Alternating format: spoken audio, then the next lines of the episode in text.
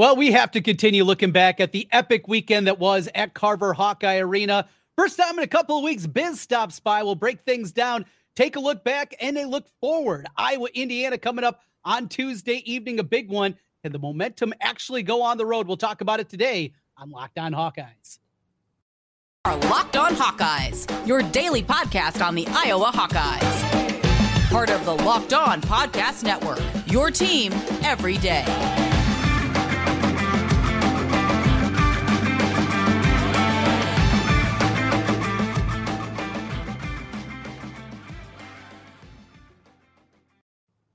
That's Biz. I'm Trent, and this is the Locked On Hawkeyes podcast. Thanks for making Locked On Hawkeyes your first listen every day. We're available wherever you get podcasts. You can also find us on YouTube. Make sure you hit that subscribe button. Helps us get in front of more Hawkeye fans. Biz, what a weekend, huh? Over at Carver Hawkeye. I mean, just moments away from your front door. You can get there and back. It's not like me, a couple hours there, a couple hours back. No, you're 10 minutes away from Carver Hawkeye Arena boy, it had to be enjoyable to be in the building for both of those games. Yeah, very funny, Trent. So yeah, I, uh, as you know, I go to literally eighty percent of of men's and women's games, but uh, I was over for 2 this weekend. But uh, yeah, great weekend to be a Hawk. We, we, can talk about why I wasn't there, but I, I, I chose to be a good dad rather than a, a good Iowa fan this weekend. Fortunately, I, I, did get to see both games. I just was watching it from the comforts of random uh, random gymnasiums around uh, eastern Iowa instead. So, uh, but yeah, I mean, what a weekend! You know, from the, the men's epic comeback to a hosting game day to uh, Caitlin Clark's crazy shot to uh, the baseball team pulling off a first win against the number one team and or first time they even played number one team. I think it was 50 years. So. Uh, yeah, so a uh, fun weekend to be a Hawk, and uh, on top of that, you also had uh, the, the Hilton Magic disappearing and uh, the Badgers losing in heartbreaking fashion as well. So you really can't get you can't you couldn't script a better weekend to be honest with you, Trip. No, absolutely not. And I've said my piece. I had to go on do an instant reaction podcast right after the game on Saturday. It was just it was too much fun. Uh, the comeback that happened there. It certainly covered up a lot of warts about this team, and it felt like very quickly uh, they were trending to bubble territory even before the game was played. Iowa throughout the last couple of weeks they've been solidly. They had for a long time the fourth, fifth most quad one victories in all of college basketball. Well, they're in good shape. Well, a lot of those quad one victories have changed and they're no longer quad one victories. Well, they're down to four here. And if they would have lost that game to Michigan State, which looked like was going to happen for 38 and a half minutes, but they're going to lose that one, they were trending towards bubble territory very quickly. And I thought even, you know, if they would have lost a couple of games and maybe just only beat Nebraska here to finish things up in the season, I thought, no, that's not going to happen. The resume is not that is too good for that to happen. Well, it, was going the other way. Seton Hall has dropped down. Wisconsin's dropped down. Michigan dropped out of the top 30 and on and on and on. It was getting scary in a hurry there. And I, I had everything ready to go. With just how bad that loss was going to be to Michigan State. But there's something about Carver and this Iowa men's basketball team. They've had a lot of comebacks now from the Payton Sandfort four point play, what they did against Wisconsin, though they ultimately didn't win that game.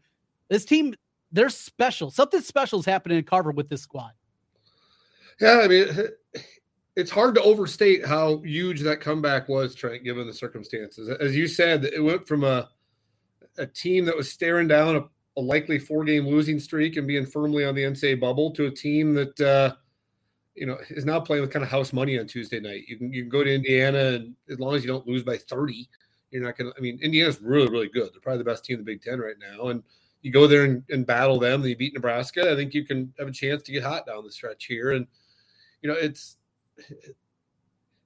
it, the more important thing, honestly, was just the mental, the mental aspect of this team. They, they were such a, just seemed like such a fragile team the last couple games, and the, the confidence was obviously low across the board.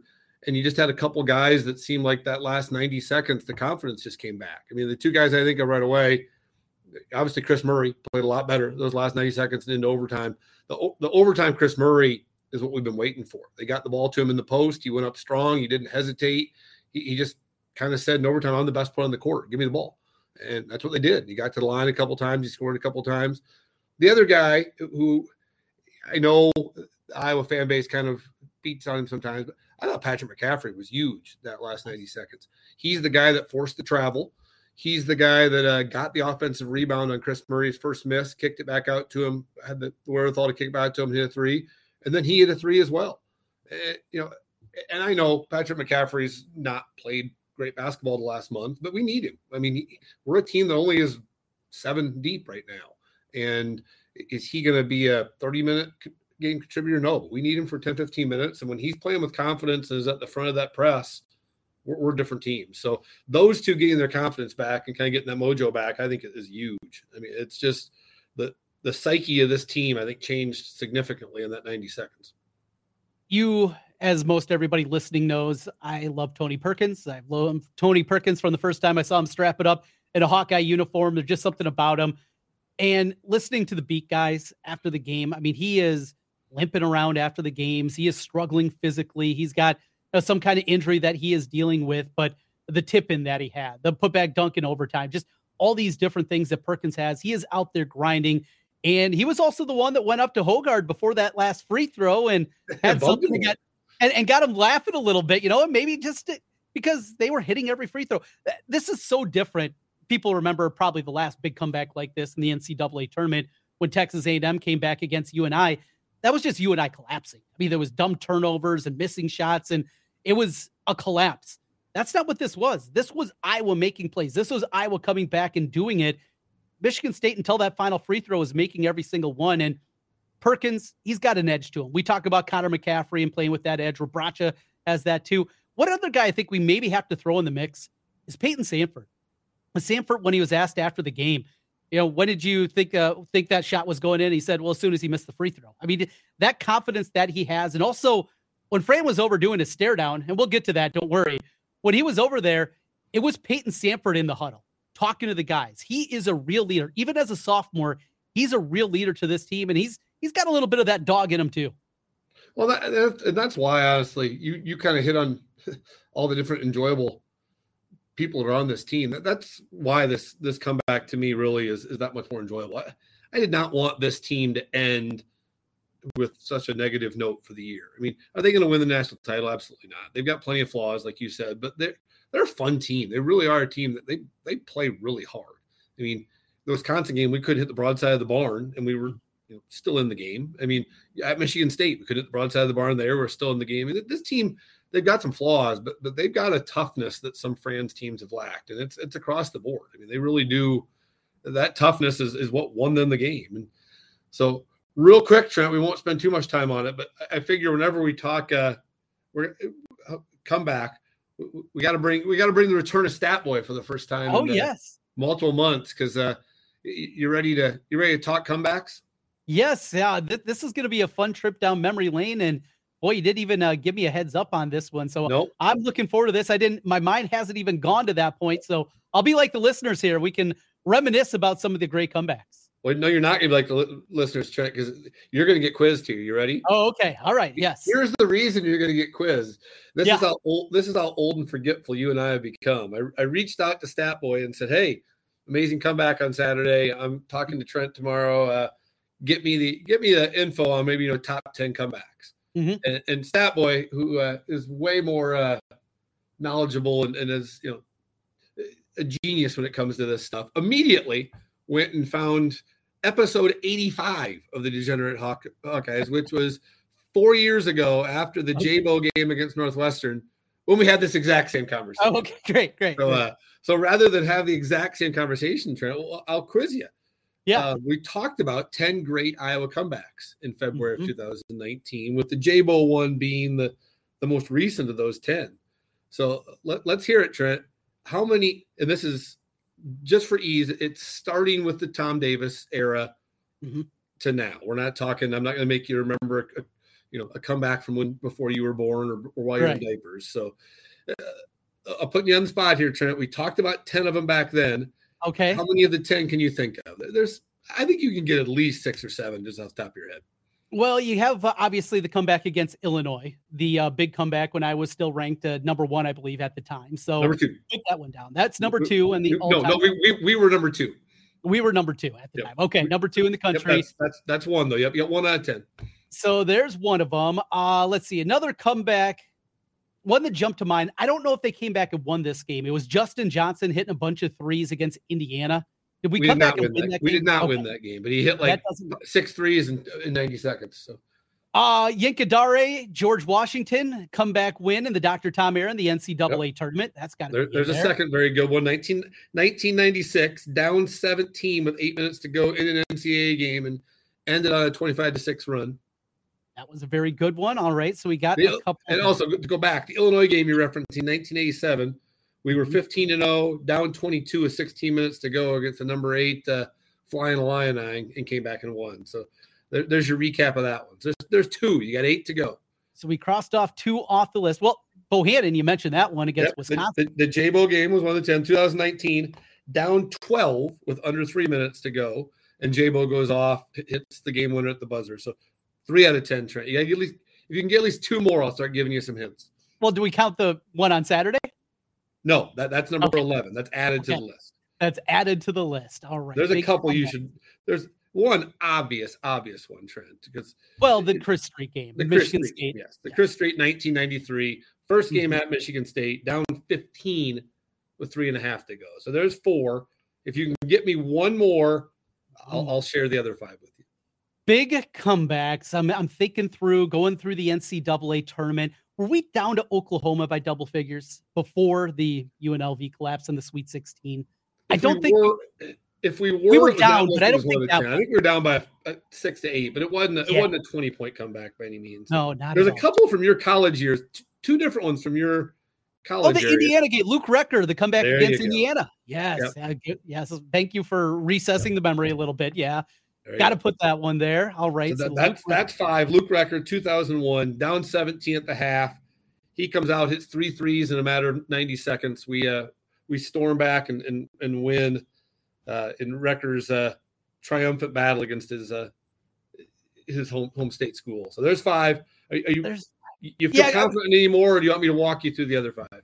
walk us through the other ones. Yeah, there's there's nothing that jumps to mind at, at this point. So, and course, you're going to say them, and I'm going to be kicking myself for not remembering. But help me out. I think there's only one you're going to kick yourself on. The, the first one we'll go, we'll go back in time. The first one's way back in 1987, the same year as the Illinois game. Mhm. Early in the year, we went to the the old Great Alaska Shootout, which was legendary at the time. I think we beat Villanova that year. Somebody else in there. Okay, yeah, help me out. North Northeastern. That's who we. That's who we. So the funny thing is, Northeastern is who we played in the championship of in the that game championship. because they, was they, the coach there. They Jim upset. Villanova, I believe. Oh, okay, that's what Yeah. it was. But uh, we played NC State in the semifinals, down 12 with two and a half minutes to go, and came back and won. So uh, NC Th- State was the bane of our existence in the '80s. Yeah, Football and basketball. two years later, 1989, the uh, my Uh, the saddest game, the end of the Armstrong Horton uh, Armstrong Horton Marble era. We- That's a whole nother podcast. So yeah. that's six. Next one's the one I think you should have got at Phog Allen in 1998. The Kent the Kent McCausland Oh yes, yeah. But there was a, a kid on my floor at Mayflower that he was a Kansas fan, grew up in Kansas City, and he always wore his Jayhawk gear. So I remember watching the game with him, and and definitely had a lot of chuckles at the end of that one, and the big comeback. And then the following year uh, happened in Carver, and a nice win there. But yeah, Kent McCausland just going absolutely crazy. Yeah, the, the Kansas had the longest home winning streak in the nation at the time, down 18 with 13 to go, and we uh, we pull off the miracle on, on the back of the legendary Kent McCausland. So the the last three, Trent, I wouldn't expect you to remember them all. They're they're all within the last 10, 12 years, but the- first of the three, by far the worst opponent, but the biggest comeback. Gardner Webb. Gardner Webb, baby, down Yes. down 23 and down 20 at the half, and and uh, came back, came back to uh, to beat to beat the legendary Gardner Webb uh, squad, which uh, Bookite reminded me, uh, or Statler reminded me, coached by Chris Holtmann at the time. Yeah, that's right. Yeah. Good- pull on that one. I just uh, I remember that game A because he said bad opponent, and that jumped into mind. And I watched that one from the water park here in uh, in Des Moines, the indoor water park, and uh, found a little corner bar and was able to watch the game there. Oh, what memories! So uh, last two on the list that we talked about, and again, this is back in 2019, so it doesn't count the Indiana comeback this year. But last two, 2016 at Purdue, t- uh, top 10 ranked Purdue team, we were down 19 and, and stormed back and actually won pretty easily at Mackey. We won like 70 to 63, but we are down 19 and uh, unbelievable that, second half. Was that the game that was like January second? Because I think I we were coming back from the Rose Bowl, if I remember, because I flipped it on my phone after we landed. We landed in St. Louis and watched the end of the game with Tom Kakert from Hawkeye Report as we were watching and walking and uh, going to get our bags in St. Louis. So yeah, if memory serves, right. I think we beat Michigan State right before that. Yep. While we're while we're in the uh, in in Pasadena, and then, and then right after had the miracle come back, and then the last on the list, two years after that, 2018 at Illinois, we were down 20. That was the year we were bad, bad team. What friends only bad team in the last seven, eight years. We were 0 and 5 to start the Big Ten and hmm. looking squarely at 0 and 6. And we uh that was the team that lost every road game by like 20 that year. But somehow we miraculously uh, came back and beat a good Illinois team down 20. So, so that's the 10, Trent. So you add in Saturday's miracle. Here's the question for you: Where does where does Saturday's miracle fit for you?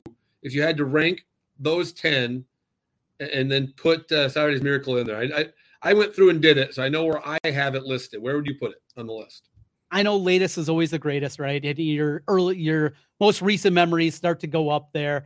The George Washington one because it was in the NCAA tournament and they had Yinka Dare and they had that five foot four point guard too, and it was just because it's the tournament that's going to be there, and it was also time. I mean, it was it was the '90s and it was a little different time. I was in high school at the time, but you were in college, right?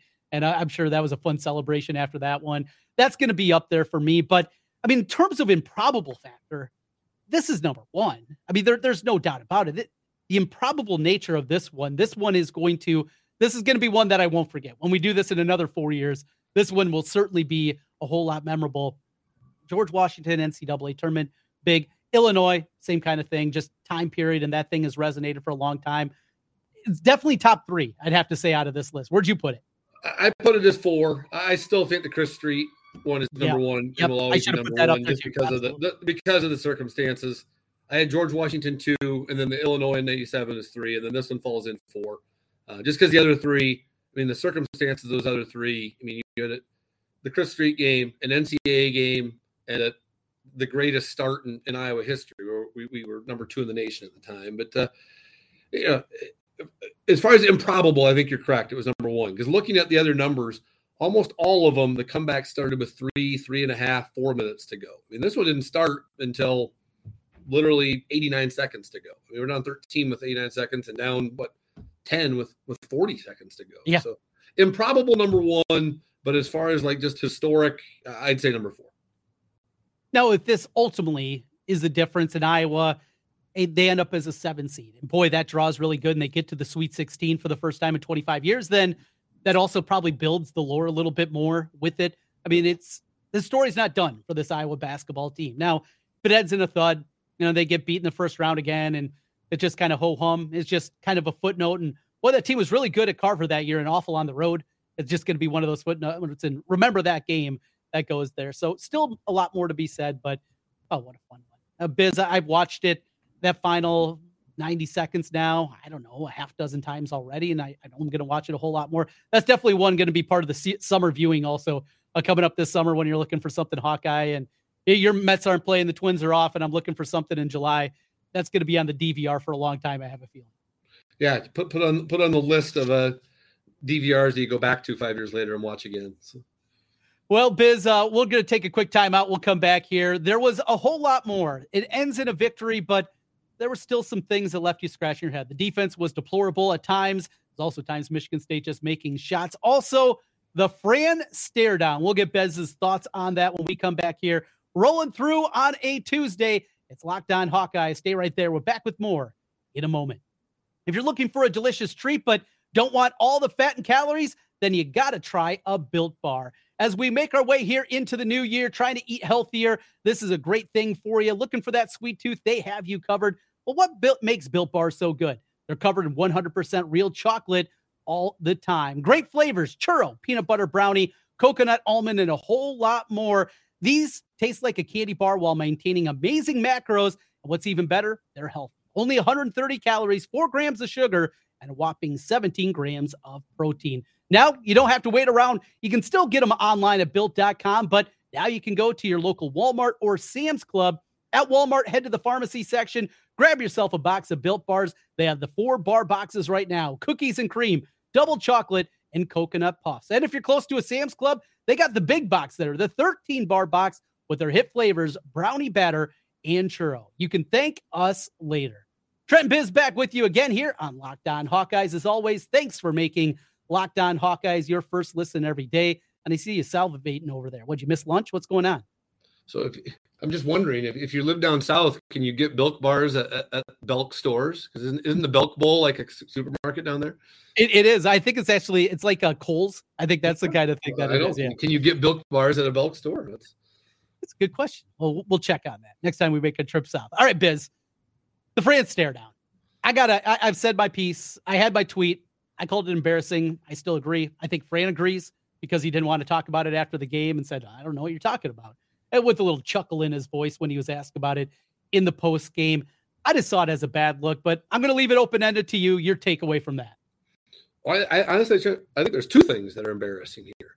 The first thing is his friend's behavior. It's embarrassing. It's, you know, it's childish. It reminds me of my six year old kid and, and, how he acts. And it's that's the first thing that's embarrassing. The second thing that's embarrassing is the number of quote unquote Iowa fans who justify it and claim that because we came back and won, it was somehow a great coaching move. Mm-hmm. And that I just can't be any further from the truth. The fact of the matter is, Trent, he quit coaching that team. He was done coaching. And you said it fortunately, Payton Sandfort was the adult in the room, and he got everybody together. And the other adult in the room was Tony Perkins, who had yes. to go stop Fran from going over and getting ejected from the game. And fortunately, he's got a mature team that handles themselves well in these situations because they won in spite of Fran McCaffrey uh, on Saturday. They didn't win because of him. You and I grew up in, in a town that had a, an unbelievable basketball coach and one of the best basketball players I've ever played with in my entire life mm-hmm. who was also a coach, but he also was prone to doing things like this every once in a while. And I remember a game when he just stopped coaching and went and sat in about the fourth row of the stands. Mm-hmm. And I saw the exact same thing in a different game than the one that you're talking about. And, and I, I, remember at the time, I mean, as like a 16 year old kid thinking, this is ridiculous. Act like an adult. And I love the guy. You love the guy, you know, mm-hmm. but you can make mistakes. And what frustrates me is that Fran just has no, there's no remorse at all for it. There's never a time when he's like, you know what, I shouldn't have done that, because you know, I know I, am I'm, I'm a Fran apologist. I you know I, As I like Fran. I think Fran. You know, it's interesting because you know to kind of go behind the curtain here. You, you know, any of our listeners, we have a we're lucky. Trent and I have a group of 15 friends that that talk about Iowa sports all together, and we're, we're all diehard Iowa fans and, you know, most times Trent and I are the ones backing Fran in these situations. There, there's no backing him in this situation. It was embarrassing. And it, it's, it was embarrassing to the point where a few of our friends have gotten to the point where they're like, I'm done with Fran. I'm ready to move on from Fran. I'm not. Uh, but I really, really wish he would show some remorse from time to time. I wish he would, instead of giving the stupid smirk and acting like it didn't happen, I wish he because he does such a good job of doing so many other things, supporting his players, being a good person in the community. Um, you know, building a competent basketball program. Exactly, building a program, identifying talent. You know, those types of things. I mean, he's like I said, if you made a pros and cons list, there's 20 pros about Fran McCaffrey, and there's one con, and that con is his continuing embarrassing behavior on a national level.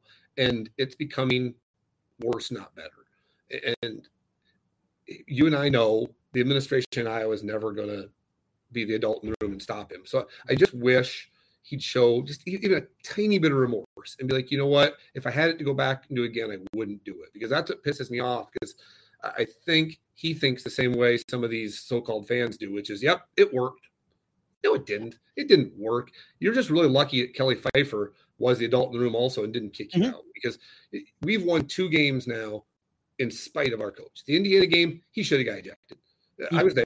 I watched him walk over across over there. He should have got ejected. In fact, he did get ejected. They gave him a second technical and then said, "Oops, never mind." Yeah. And this game, he should have got ejected. From what he did, Kelly Pfeiffer should have ejected him. But you know, you know, I've ref for 20 years. Kelly Pfeiffer's a good official. And mm-hmm. there's, yes. there's there's some bad officials. Courtney Green. Courtney Green. I mean, there's a bad official in the Big Ten, right? But Courtney. And if you would have tried that against Courtney Green, he would have been. Oh, Yeah. Yeah. Yeah. And and even some good officials have ejected him. But mm-hmm. Kelly Pfeiffer for, fortunately stayed calm. And because if he takes one more step or Pfeiffer rightfully ejects him, the whole story right now is all about Fran. Thank God the team came back and won, so we're not dealing with it. And, and it's a secondary story, but it, it's going to cost us wins at some point. It should have cost us two already this year, and it just it infuriates me that he stops coaching his team, and it happens regularly.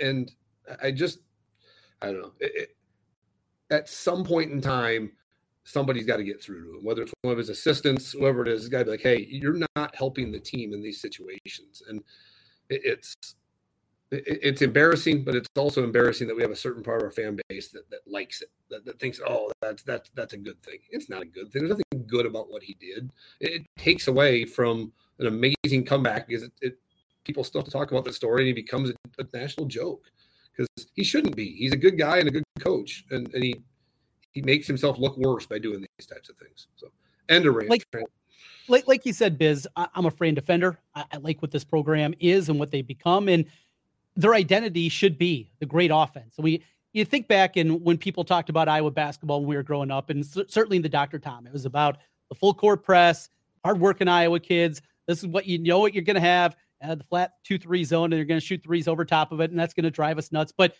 you had an identity, the identity of Iowa basketball people knew what it was for a 15 year run. Our identity, unfortunately, today on a national scale is oh, yeah, the program with the psycho coach. That's how people nationally look at it. And every time one of these incidents happen, you're going to see the Seth Davises of the world, and you're going to see the national college basketball media and the Gary Parrish and people like that. And what they're going to say is not, wow, what a comeback. Ah, here goes Fran again doing his thing. And that's the unfortunate part about it. Does it work? Well, that, not the stare down, just in general his technicals work quite often. He does a good job of of his team, and because he has his players back, it seems to motivate them. I have no problem with the technicals most of the time, but it's is these instances when it goes from freaking out, getting a technical, and your team comes back. When it goes to that next level, and that's what Saturday was with the stare down, is taking it to that next level. That's what I have a problem with. I love the passion. I love passionate coaches. I'm fine with that part of it. It's just the angles when he goes to that level that just makes it makes it unseemly and makes Iowa basketball kind of a laughing stock when it comes to the national media. When people talk about Hawkeye basketball, that's what they talk about. Well, and, and you hit the nail on the head because it really is. There's a fine line between getting a technical. That, I do think some of his technicals are, are strategic, but there are certain times. There are certain yeah. times when he's very lucky that, that Kyle Denning is there to tackle him. I mean, that's basically his job is, is the, the get back guy, you know, like you have on the sidelines for, for football. I mean, eh, when he gets to the point when he can't, when he just loses his mind and he stops coaching, that's a problem. I mean, that is a problem that, again, is going to lose us a basketball game eventually. And it probably should have lost us a basketball game or two already this year. But, uh, when if you get to the point where you lose your mind to the point where you cannot coach anymore, you're hurting the team, and that's that's the fine line where he. I agree with everything you said, but the passion is good. The inability to control that passion sometimes is bad. With that, we will wrap things up on the other side here as we take a look at that Iowa baseball team, a five and one start, including the win against number one LSU. A huge performance there. Brody Brecht, wild, he was effectively wild in the game as uh, they get it done against the top team in the country. We'll talk about that a little on the Iowa women's basketball team and what is the ceiling for this men's team. We'll do that when we come back here on Locked On Hawkeyes. Back with you one final time on the Locked On Hawkeyes podcast. As always, thanks for making Locked On Hawkeyes your first listen today. For your second listen, check out our brand new podcast. It's Locked On College Basketball with our experts, Isaac Shade and Andy Patton, bringing you everything you need to know on and off the floor. Hear from the big names in the sport, coaches, players all throughout the college basketball landscape with Locked On College Basketball, available on YouTube and wherever you get podcasts. Biz, as we wrap things up here, you uh, posed an interesting question, I thought, to me. We've talked a lot about this men's team. What is the upside? They've won four, five improbable games now in Carver Hawkeye. Well, four and five when you throw the Wisconsin comeback to at least force overtime in that one, though they fell short in it in Carver back in December. They're great at home. On the road, though, they stink. They can't shoot it. They beat an average Clemson team in the neutral court, but the other two games against TCU and Duke, they were run off the floor here. And this just in, they will not be playing men's games this year in Carver Hawkeye Arena. So, what do you see the upside? Because until I see something different on the road or a neutral venue, it's hard for me to believe that they could even win a game in the NCAA tournament. Yeah, I mean, I think the, the absolute ceiling for this team is, is, probably the Sweet 16. I mean, if you if you could, if they make Sweet 16, everybody, I hope everybody agrees that that is would be phenomenal success. I mean, they've got too many flaws. I mean, the thing is, Trent, we've talked about before. This team can beat any team in the nation. There's sure. not a team for a couple reasons. One, because they can score with anybody. Second, there's just not a great team this year. I mean, there was that stretch of three, four years in a row where we got, you know, we were a seven seed, eight seed somewhere in there. And the second round, we just ran up against the Gonzagas and the Villanovas of the world that were just, I mean, they're going to beat us 95 times out of 100. Yeah. Right now, there, there's not a great team right now. So I, they can beat anybody, but they've got too many flaws to realistically think they can string together more than probably two wins in an NCAA tournament. And so the, the ceiling to me, the, the absolute upside is, is, a Sweet 16. But uh, you know, things got to go really well. They got, I mean, like you said, they got to shoot well in those games mm-hmm. um, because they're so offensive oriented. And, and, but you know, the same thing you said about Iowa basketball pl- applies to a lot. You know, look at Maryland. I mean, they're the exact same as us. Maryland's a totally different team at home as they are on the road. Iowa State's totally different team as they are on the road. I mean, there's a there's a lot of teams that uh, are pretty flawed when they go on the road. So, uh, you know, whoever we get to play in that, you know, we're going to be probably somewhere between a best case scenario six seed, worst case scenario probably 10 or 11 seeds. We're going to be somewhere in that 6, 11, 7, 10, 8, 9 seed. We're going to be playing someone flawed. I mean, so, yeah. somebody that's you know somebody that's got as many flaws as we do. So, you know, uh, I think this team, if, if everything falls together, they can get Sweet 16. But that's that's as far as they're going to go. I mean, they got too many flaws to to make a run of five, six, seven wins in a row. Let's hope it's in Des Moines. That'd be cool to see. And maybe get a shot against Kansas in Des Moines. Man, that wouldn't be a bad thing in the round of 32. Obviously, got to get there, but a lot still in front of them. Women's basketball, the Caitlin Clark shot coming off the screen. First of all, Czinano was able to set that screen and get her that free. Got to give a ton of credit to Monika uh, for making that one. But if you're Indiana, aren't you double, triple teaming her there? I mean, what are you doing? You can't let Another her. question is: You're Indiana. Why the hell didn't you intentionally miss the second free throw? Absolutely. You you've got the one of the top five players in the nation at the line. She looked over to the coach and was like, "You want me to miss this?" She's told her no. Mm-hmm. No. I mean, Mackenzie Holmes could. I mean, this isn't some random person off the street. Mackenzie Holmes could easily potentially miss that free throw, make them run after it, and then all of a sudden you got 0.7 instead of 1.5. So Indiana did a lot of dumb things, but that is a really good Indiana basketball. They're excellent. They're really they? good. I mean, from a depth they might be. They're one of the few teams I think that can beat South Carolina. Yeah, I mean, they're they're, depth, that good. Their depth one to five. I mean, there there aren't many women's basketball teams that all five players, uh, all five of your starters are can score twenty in a given day, and, and they definitely can. And they're yeah, but know, yeah, uh, things had to go. A lot of things had to go right for Iowa to win that game. Fortunately, they, they all did. So. Uh, but yeah, cap off a one hell of a weekend at Carver. we were uh, certainly spoiled. And then as the men's game on Saturday is finishing up, I, I flip over and I see Iowa up against LSU and not just beat LSU. I mean, they throttled them 12 4. They kept extending the lead. They were swinging the bats incredibly well. LSU's been practicing outside for a while. Not the case for this Hawkeye baseball team. I, posed a question to a couple people that follow Iowa baseball a lot closer than I do and said, is this going to be a chance to be their best team since the last NCAA tournament team four years ago? And they said, absolutely. I mean, it has that kind of upside there. Brody Brecht was wild, what, eight walks in the game, but he was able to get out of the jam in the first inning, loads up the bases, and three straight strikeouts. He's he's really, really talented in this team. They got three good pitchers now at the top. They got depth there, and they can swing it a little bit. Should be a fun season this spring for the Hawkeye baseball team. Unfortunately, as you learn every year with Iowa baseball, that the margin of error is just so ridiculously thin. That, You know, the purpose of these midweek games against random teams should be to get in players you know, 20 through 30 and get in some mm-hmm. opportunities to play. But Iowa can't do that because you you lose to one uh, you know one midweek game to Cornell. That looks a lot worse than unfortunately the one win against LSU. So it, they just they you you know, they got they got to keep winning. It's the LSU win looks awesome for a week or so, but uh, you know, you saw last year was at Rutgers that was second in the conference, made the championship game, and still didn't make it. I mean, there's just zero respect for the Big Ten. I mean, hopefully, it gets them a little bit of respect, but they still I mean, matter. End of the year, they're to win. They got to win 65, 70 percent of the games to have any chance to get in. And uh, well, they will have an opportunity. It feels like with this team coming up this weekend, they head down to South Alabama, the home opener uh, happening on Tuesday, the 28th against Loras, weather permitting, and then they go to South Alabama Invitational, Southern South Alabama, and Pepperdine await down there, and then they have a big series coming up in the beginning of March as they'll go down to Lubbock to take on Texas Tech. Had one game against them last year and had four errors in that game. Had an opportunity, obviously, to win that one, but all important here for the baseball team but uh, good stuff there. Well, Biz, before we get out of here, you got a business beat for us this week. Yeah, my business beat goes back to uh, the great Caitlin Clark. Trent. Uh, I know it's fashionable for Iowa people to uh, freak out online about her being the uh, National Player of the Year, but I feel like we're, we're just being like baited by trolls because uh, I, got, I got news for everyone that's on this. I'll just go ahead and go ahead and call it Trent.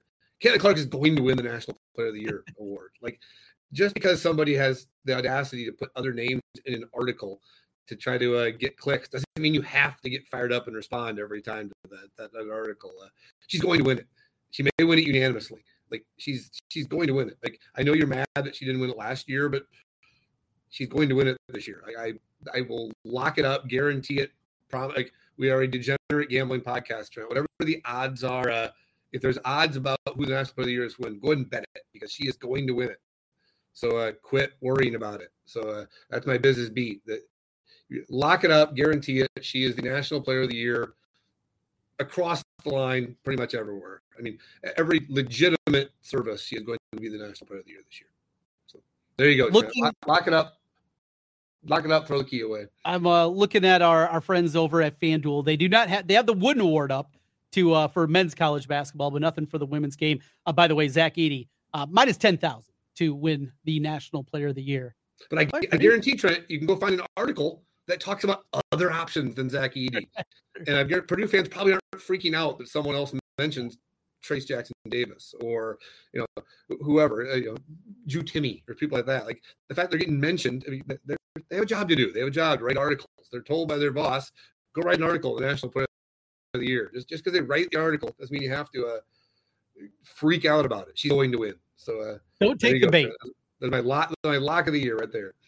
Good stuff. Hey, Biz, uh, we'll try again next week. We'll see what the schedule is. We'll have the Big Ten tournament bracket in front of us and making their way to Chicago this year. Still a lot of scenarios. And the, even with the loss against Indiana, they're still not realistic, but a plausible way for Iowa to still get the double bye, which is crazy to think, but that's how jumbled up this thing is. Two games in front of us. It's Indiana and then finishing up against Nebraska. Biz, have a good week.